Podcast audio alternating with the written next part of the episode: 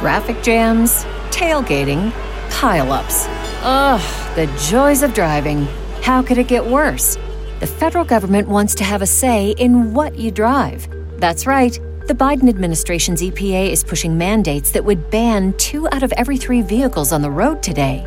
Don't let Washington become your backseat driver. Protect the freedom of driving your way. Visit EnergyCitizens.org. Paid for by the American Petroleum Institute.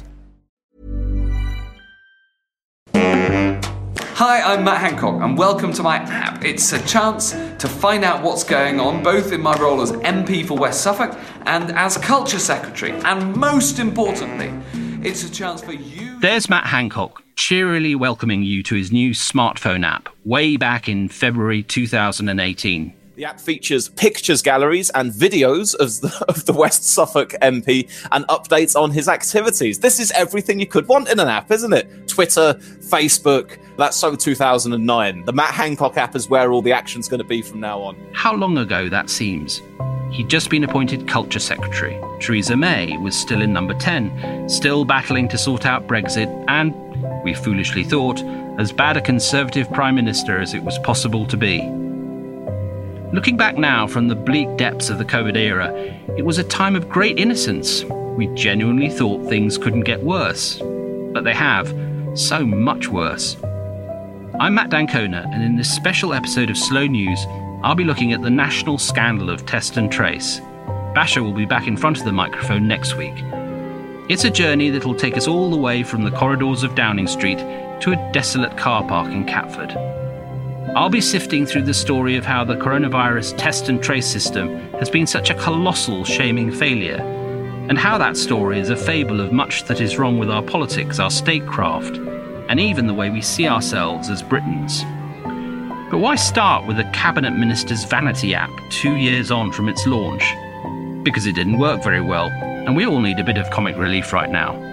But also because our story has another app several other apps actually, at its very heart. And because the central character, though far from the only suspect in this detective story, is none other than Hancock himself, elevated in July 2018 to the role of Health Secretary. It's a story of policy failure, of course. Why did the government fail so miserably to get a test and trace system in place on time? Political hubris mingles with Whitehall farce.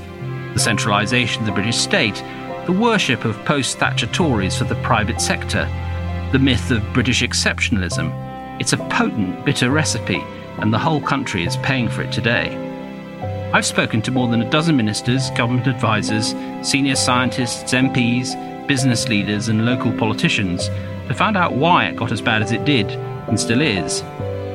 Little did Matt Hancock, or we, know back in 2018 that lurking in that cheery welcome to an ambitious politician's app was the ghost of COVID future.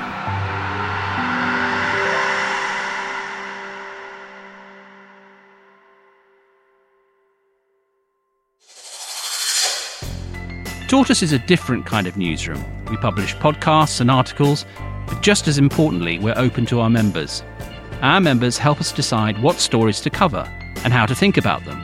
I'd love you to join us and listeners to this podcast can do that at half price.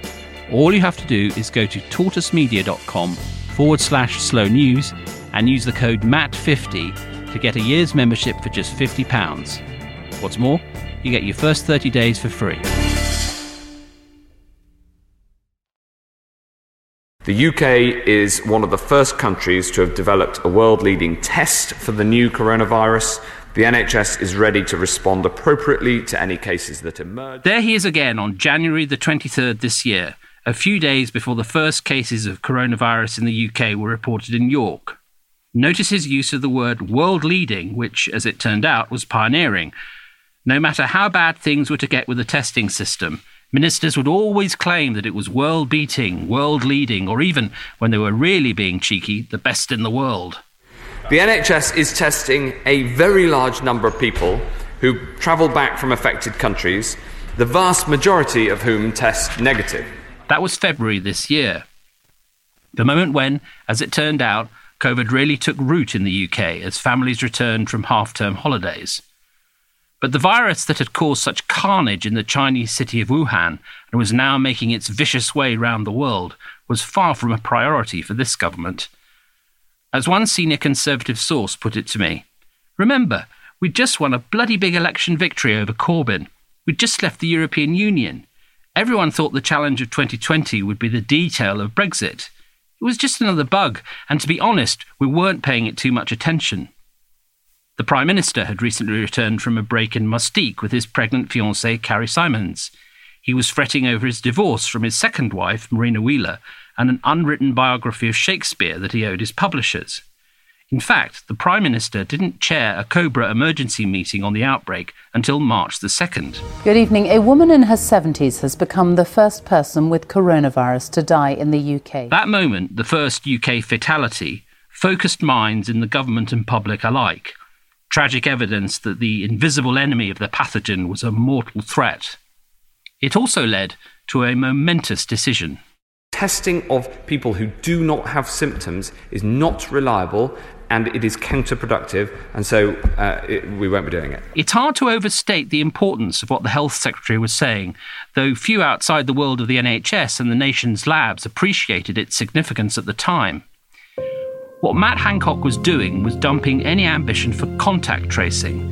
That is to say, a system where you test as many potentially positive people as possible, and crucially, try to get in touch with everyone they might have infected so that they in turn can self isolate too. This system had worked very well in other countries, especially South Korea and Taiwan. Germany, Hong Kong, New Zealand, and Canada had also got ahead of the game in test and trace. But in this country, a number of people told me, there was a reluctance to look further afield to learn lessons from other parts of the world. The emphasis in Brexit Britain was to be, we can do this our way, the British way. In practice, this was big talk to disguise small action. Even as he claimed to be ramping up testing capability, the Health Secretary was narrowing the objectives of the system.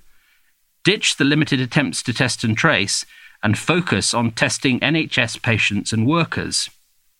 Here's Chris Whitty, the Chief Medical Officer for England, at a Downing Street press conference on March the 12th, confirming the change. It is no longer needed for us to identify every case and we will move from having testing mainly done in uh, homes and uh, outpatients and walk in centres to a situation where people who are remaining at home do not need testing, and we will pivot all of the testing capacity to identifying people in hospitals who have got symptoms. What was going on? On March the 16th, Tedros Ghebreyesus, Director General of the World Health Organization, gave the pandemic what was to become its mantra we have a simple message for all countries test, test, test. But this was exactly what we weren't going to do. The scientists on the government's Scientific Advisory Group for Emergencies, or SAGE, had judged, correctly, that testing capacity was limited, and then decided, quite wrongly, to recommend parking the idea of contact tracing as the nation headed for lockdown and the NHS braced itself for more than a thousand deaths a day. As one senior source who has been involved with the process from the start told me, Chris Whitty gave precisely the wrong advice to ministers. He should have been saying, for God's sake, get the capacity in place now, be creative, chuck money at it. But he didn't. More than one senior scientist expressed anger and disbelief at this fatalism. Why the hell did Whitty just accept all this? One said. This was his time to take a lead, and he just didn't. No less important, the Prime Minister didn't push back, or at least not very much. Some people who were present at the key meetings during this period say that Boris Johnson was pretty content to go along with the advice on test and trace given to him by Chris Whitty and Sir Patrick Vallance, the government's chief scientific advisor. According to one cabinet source, Boris just didn't get that this was his Falklands moment, so to speak. And this was a crucial moment, perhaps the crucial moment, in the fiasco that was to come. Much later in July, Whitty was to be asked about it at the Commons Health Select Committee by its chair, Jeremy Hunt, who's also the former Health Secretary. Just listen to this. It runs for over a minute, but it's worth it. When you gave that advice to ministers, why hadn't we modelled what test, trace, and isolate a la South Korea would do because it, the modelling on South Korean test, trace, and isolate didn't actually happen until April. So why were we able to give that advice to ministers without actually having modelled what a test, trace, and isolate strategy would do? So I'm absolutely confident, Chair, let me, let me be very clear about this, that we had no capacity to do it on the scale that would have been needed for the kind of epidemic we had. And it's nothing to do with theory here. This is a. But we got it up in four weeks. In April, we got the test capacity up to 100,000 a day in just four weeks. So if yes, you advised doing that in January, we could have got to that stage by the end of February. So SAGE was consistent, and I was consistent in saying we needed considerably more testing capacity. Many of the problems we had came out of our lack of testing capacity. But uh, testing alone is not sufficient to have a full test and uh, contact trace and isolate system. This requires an infrastructure we did not have, which was built up no, by places like but, Korea. But, you could have, but why didn't why you advise? Didn't... Why didn't you advise that we put that infrastructure in place? Because I'm, I'm, trying to understand why you didn't say we need to expand our testing and contact tracing capacity rather than just accept what you actually did, which was accept the capacity as a given. Because we know now that we were able to expand the testing capacity, we were able to expand the contact tracing capacity. So why didn't you advise that in January or February?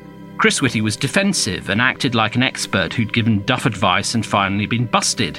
He had, after all, made the key recommendation in the whole saga, and then watched as Hancock and other ministers were pummeled in the press and Parliament for its consequences. Jeremy Hunt was surprised that the exchange at his committee was not picked up by the media. But this was in July, of course, when lockdown was being relaxed and we were being promised that things were going to return gradually to something approaching normal.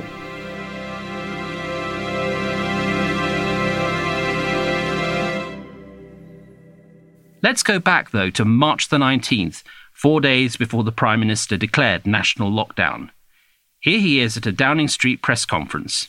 We're massively increasing the testing to see whether you have it now and ramping up daily testing from 5,000 a day to 10,000 to 25,000 and then up to 250,000. Listen to all those numbers reeled out as if they have their own magical healing power. This is the populist playbook in its purest, most bombastic form, overwhelming the public with claims of brilliance, promises of astounding feats, an inventory of the amazing. On April the 2nd, Matt Hancock, now recovered from a short bout of coronavirus infection himself, also made a big pledge. The new goal of 100,000 tests a day by the end of this month is over all five pillars. In case you're wondering, the pillars he refers to are the five different kinds of testing, NHS jargon that covers everything from tests on NHS workers and patients to mass testing of the general population, the latter, of course, being out of the question at that point. But the key was the 100,000 figure. That was the headline the government wanted and the headline that it got. Unfortunately, as often happens with politically driven targets, this single mindedness crowded out broader strategic thinking and became the focus of too much energy. I can announce that we have met our goal. The number of tests yesterday, on the last day of April, was 122,347. The trouble was that the target had only been reached by counting tests posted out, rather than those actually implemented, which, when it was widely reported, did nothing to improve public trust in the government's corona strategy, trust that had been high in early lockdown but was fast eroding. The fixation on the 100,000 had other damaging consequences. For weeks, scientists, NHS diagnostics experts, and public spirited businessmen had been pleading with the government to do something it seems to find difficult, which is to concentrate on more than one thing at a time. Yes, the immediate priority had to be to save lives and keep the NHS from being overwhelmed. But for there to be a meaningful exit strategy after the peak and to get the country out of lockdown, there had to be a decent contact tracing model in place without delay. Professor Sir Paul Nurse of the Francis Crick Institute called it the Little Boats Initiative, a reference to the Dunkirk rescue of British troops from French beaches in 1940 that was possibly designed to appeal to Johnson's Churchillian obsession. As one senior epidemiologist who was involved said to me, the position was we have a whole network of accredited labs. We all know each other, we can collaborate, integrate data. Give us the resources to build on what we already have, and we can have a pretty good testing system in place for you within weeks. Matt Hancock rejected that politely but firmly. It's a lovely idea, he said, but if we just do that, we'll only have a fifth of what we need. Not for the first or last time, the key players were speaking at cross purposes. Nurse & Co. had never suggested that the little boats could solve the problem completely, any more than the rescuers at Dunkirk had expected to win the war. But to quote the same epidemiologist, it might prevent us from losing it.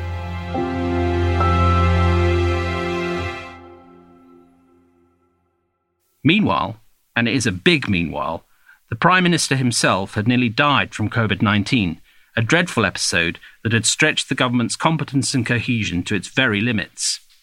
On April the 12th, the very day that Boris Johnson was discharged from St Thomas Hospital in Westminster, Matt Hancock announced the full return of contact tracing and the app technology to support it. If you become unwell with the symptoms of coronavirus, you can securely tell this new NHS uh, app. This, remember, was a full month after Chris Whitty had cancelled the first phase of contact tracing. And as bullish as Matt Hancock sounded, he was not announcing the start of a system, only its planning phase.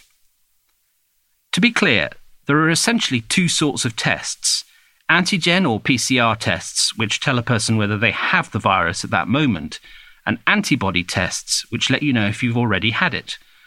They each deploy different science and need different kit. By April, it was a seller's market, and ministers were desperately playing catch up, negotiating to get the special swabs and chemicals they needed in competition with every other nation fighting the virus. Again, what is so striking is how bad the government was at accepting help when it was offered.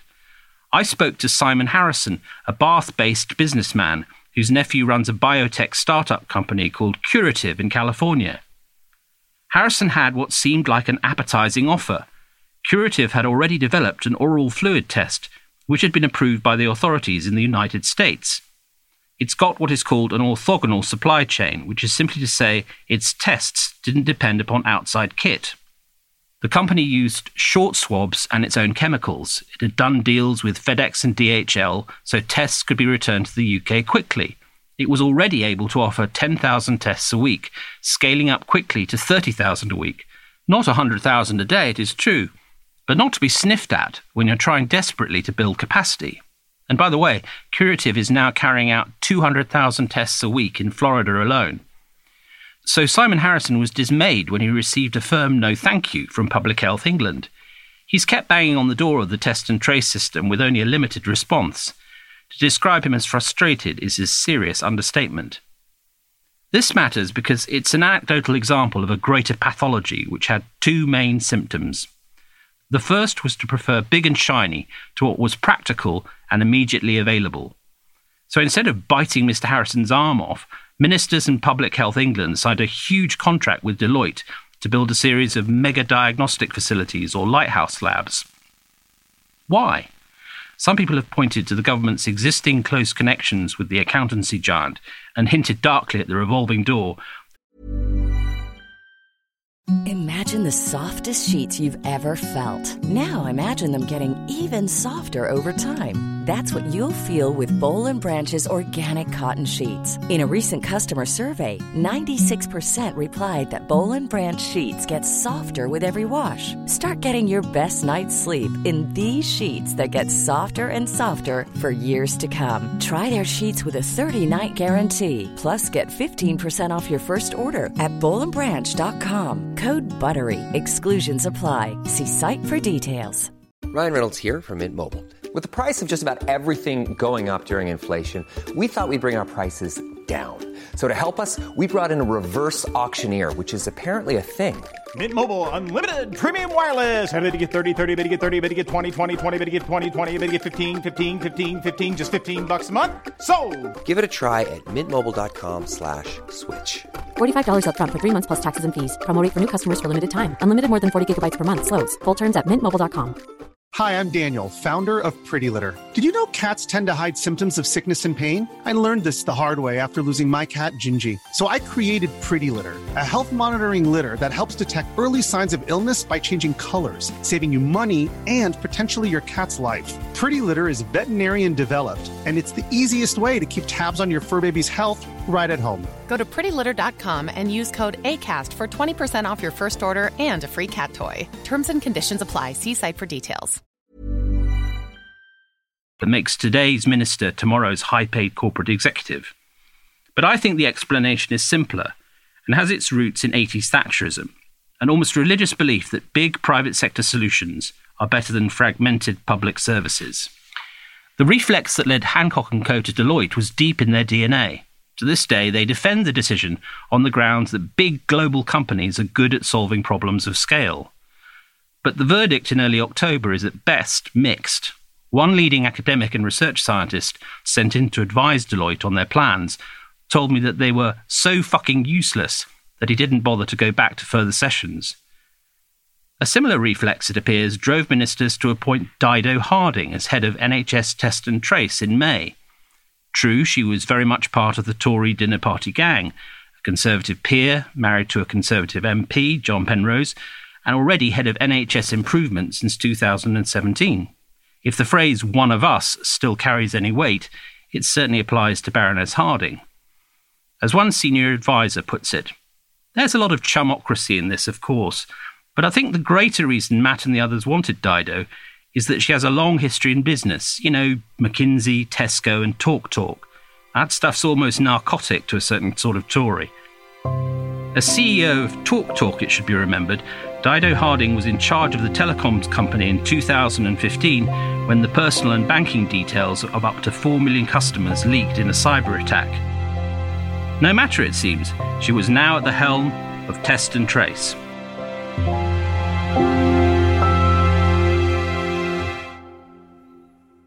An app for mobile phones aimed at tracing the spread of coronavirus is to be tried out on the Isle of Wight this week before being rolled out more widely across the UK later this month. The second symptom of the pathology at work at this point in our story was a bizarre determination, as far as possible, to fight the global threat of the virus with British tools. It was as though the spirit of Brexit could somehow be imported to the world of epidemiology, a serious delusion if ever there was one.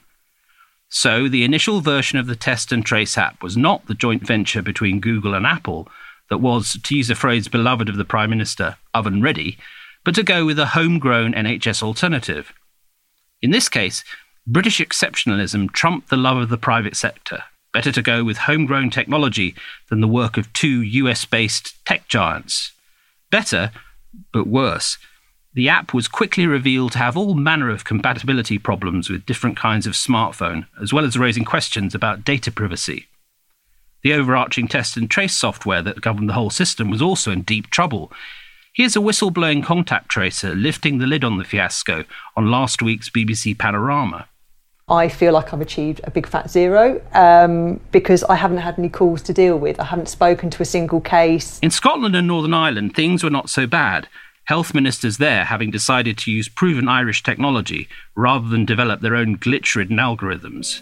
By 18th of June, Hancock was forced to throw in the towel and announced that he would be switching, after all, to the Google Apple option. We discovered a technical barrier that every other country building their own app is also now hitting. Back to square one, in other words. Just as the first version of the app had failed, so the test and trace system was starting to fall foul of yet another problem which was the absurd levels of centralisation in the system. When she was appointed, Dido Harding spoke on the phone to a long standing political friend who advised her to take a look at how to decentralise the system radically and involve local health authorities, town halls, and neighbourhood emergency services much more closely. That's a very good thought, she replied. But, she went on to explain, she was already working to central targets set by ministers and towards what became the system of Deloitte megalabs. The logic of a much more localized response was clear. In the Milton Keynes lab alone, for instance, 30,000 test samples a day had to be opened, obviously with extreme care, given their potentially infectious samples. Would it not make sense to share out as much of this work as possible to local facilities aided by people who knew the communities in question? Almost certainly. But the great fiasco train had already left the station. Data was hard, sometimes impossible, for local services to prize out of centralised systems. Absurdly, Deloitte's right to commercial confidentiality was cited as a reason not to share, until it was pointed out that COVID was a notifiable disease and there was a legal duty upon all parties to make information available. But while questions like that were being resolved, crucial time was lost. The Metro mayors tore their hair out. In Birmingham, the Conservative Andy Street had to be careful what he said in public, but Labour's Sadiq Khan in London and Andy Burnham in Greater Manchester spoke openly of their frustrations. You know, some people say, is it sort of British exceptionalism? Is it arrogance of this government? Is it group thinking? I suspect it's a combination of all those things. In the middle of May, a testing system arrived at Manchester Airport with absolutely no prior warning to the local authorities. This was only one pointed example of a general lack of communication. Andy Burnham spoke as often as he could to Matt Hancock and the Prime Minister. He urged them either to include all Metro mayors in Cobra meetings or to set up some sort of forum where problems and information could be shared to prevent local leaders from having to use the media to air their grievances and proposals. The government listened and then did exactly the opposite. Here's Matt Hancock on 18th of June. We are doing much more to be able to trace these individual outbreaks. For instance, there's an outbreak right now in parts of Leicester.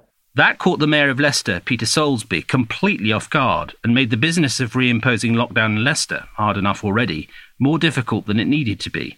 What you need is to know where the positive tests are coming through and indeed where the negative tests are coming through at a street level. And that has not been coming to us as it hasn't been coming to any council up and down the land. The government was adamant that renewed restrictions like this would be localised and specific rather than national but it was unwilling to follow its own logic and think locally. It hugged data close to its chest. It was slow to share crucial and potentially life saving information in good time. In the last few weeks, Andy Burnham has reached agreement to involve the Greater Manchester Police and Fire Services in contact tracing to get public servants with real local knowledge engaged, real boots on the ground. And this is good news for Mancunians and shows what can be done. But the question that hangs in the air is why did it take so long?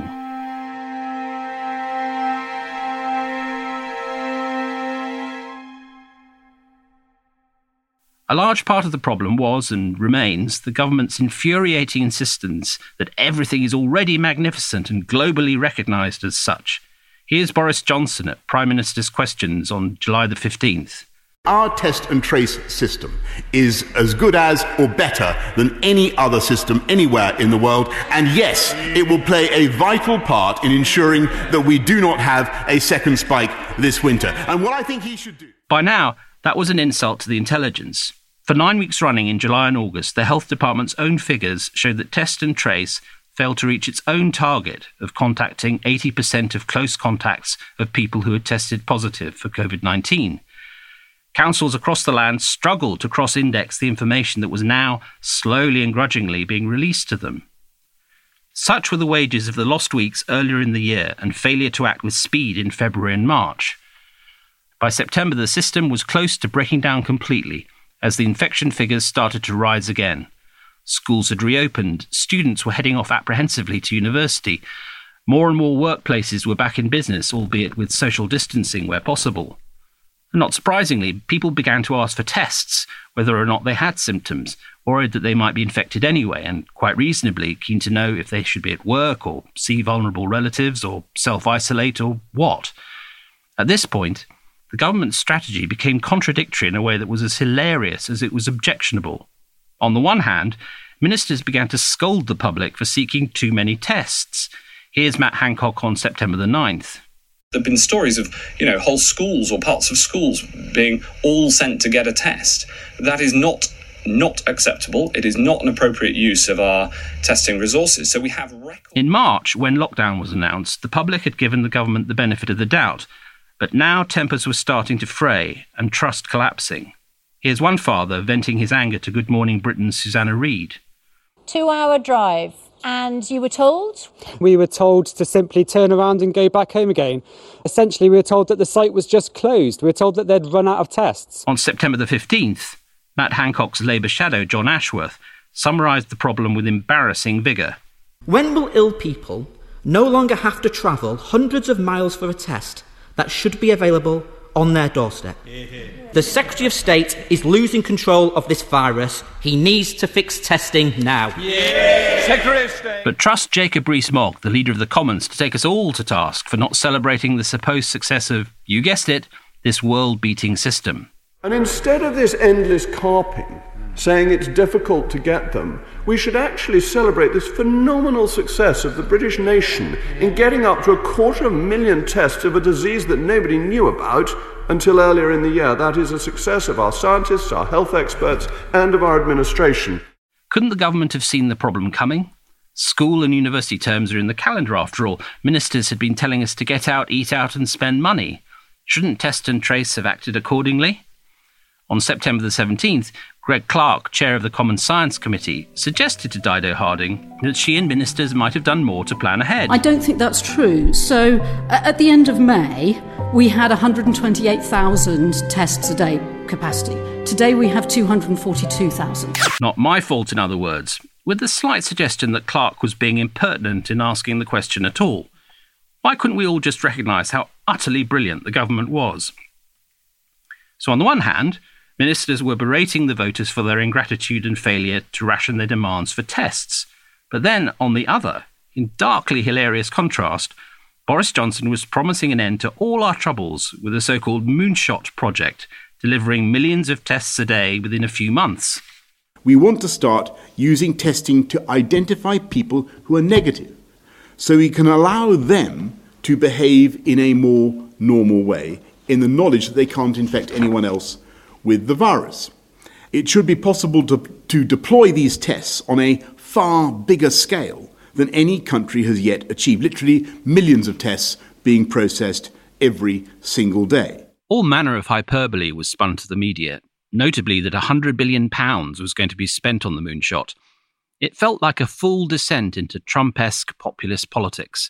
The Johnson government's testing moonshot was the equivalent of the president's wall something to brag about rather than to actually do, something to fill in the awkward gaps in public conversation. We should be fair to the scientists working on the new so called lateral flow tests involved in this initiative, a swab and chemicals without the need for a machine. They were unhappy with it being called moonshot, but were overruled by excitable ministers. Instead, researchers are cautiously optimistic that the system, which tests infectiousness rather than infection, will be clinically ready by the end of the year. There are also hopes in the scientific community that the Oxford AstraZeneca vaccine trials will deliver a scalable product by the first quarter of 2021, and the drug dexamethasone should reduce mortality rates during the expected spike of hospital admissions in the next few weeks. The immediate question, then, is how to get the new mass testing kit manufactured in sufficient quantity, which the UK alone certainly can't do, and how to pay for it, you hear anything from £3 to £60 a test. Things are slowly getting better, or so we're assured. But we should not exaggerate progress to satisfy political narratives. We're still some way off the pandemic equivalent of landing safely on the moon. By last week, more than 13 million Britons had signed up to the new app, but contact tracing was still not working properly with many reports of the same people being contacted more than 30 times or not at all. One of the key players in this story who spoke to the Prime Minister in the past few days described him like this I think he's lonely and a bit downhearted. He knows that the system doesn't really work, but can't quite say so. It's less than 10 months since he won a historic election victory, and now he's already being treated as a failure and a has been. It's the kind of justice of the gods that a classicist like Johnson should understand.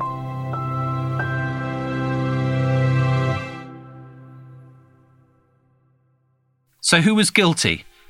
Everyone Boris Johnson, Matt Hancock, Chris Whitty, Dido Harding, Deloitte, and the Whitehall officials who clung onto power and data as if it truly belonged to them.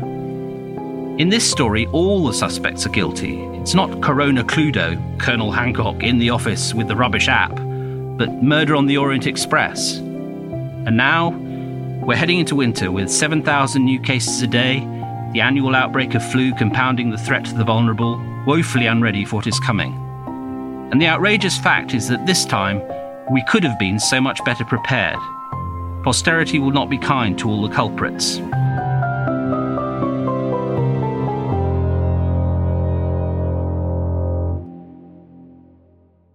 After all this delving, I decided to get a breath of fresh air and go for a walk. So, in order to get a break from the Westminster bubble and the claims and the counterclaims, I'm leaving the house and going down the street I've lived in for much of my life in Catford, which is in southeast London. And I'm taking the short walk to where the um, mobile testing unit is supposed to be parked, um, just to see really whether there's a place where people who are concerned about their their health, the health of their relatives, uh, can go. It's an interesting, very diverse area in terms of ethnicity, socioeconomic groups, and the streets are getting back to normal now in the sense that people are out and about. But I know, talking to neighbours and friends, that uh, there's a huge amount of concern about the second wave, and it'll be interesting to see whether there is, in fact, much business going on at the testing unit, assuming it's there. It's very difficult to know now because everything is advertised on websites and apps which don't necessarily correspond to reality. So it'll be interesting to see when we when we get there what there is and whether there's a long queue and how people are being treated.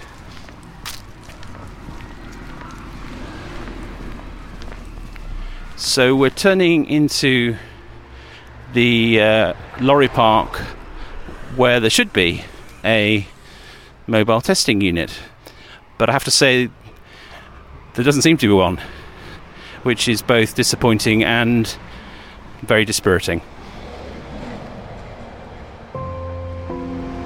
I suppose what I really think about all this is at the end of the the journey is that it's a story full of farce and Whitehall comedy and pratfalls and idiocies, but if I'm honest, I'm really angry. Um, some of the people involved are politicians I've known for many years, and I think they've really let down the people of this country and the people of this community. Um, I don't think that this will be forgotten or forgiven.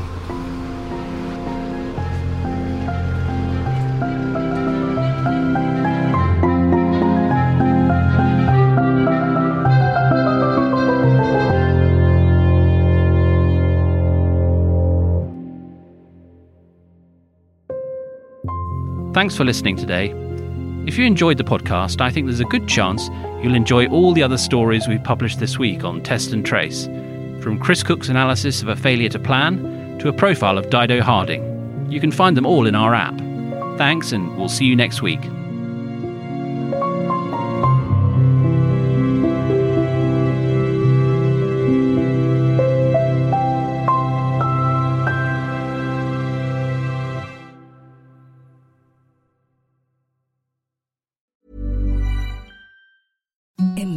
Softest sheets you've ever felt. Now imagine them getting even softer over time. That's what you'll feel with Bowl and Branch's organic cotton sheets. In a recent customer survey, 96% replied that Bowl and Branch sheets get softer with every wash. Start getting your best night's sleep in these sheets that get softer and softer for years to come. Try their sheets with a 30-night guarantee. Plus, get 15% off your first order at bowlandbranch.com. Code BUTTERY. Exclusions apply. See site for details.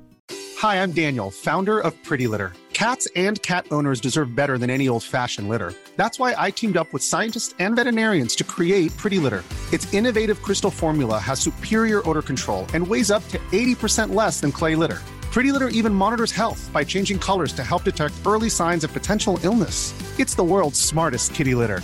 Go to prettylitter.com and use code ACAST for 20% off your first order and a free cat toy. Terms and conditions apply. See site for details.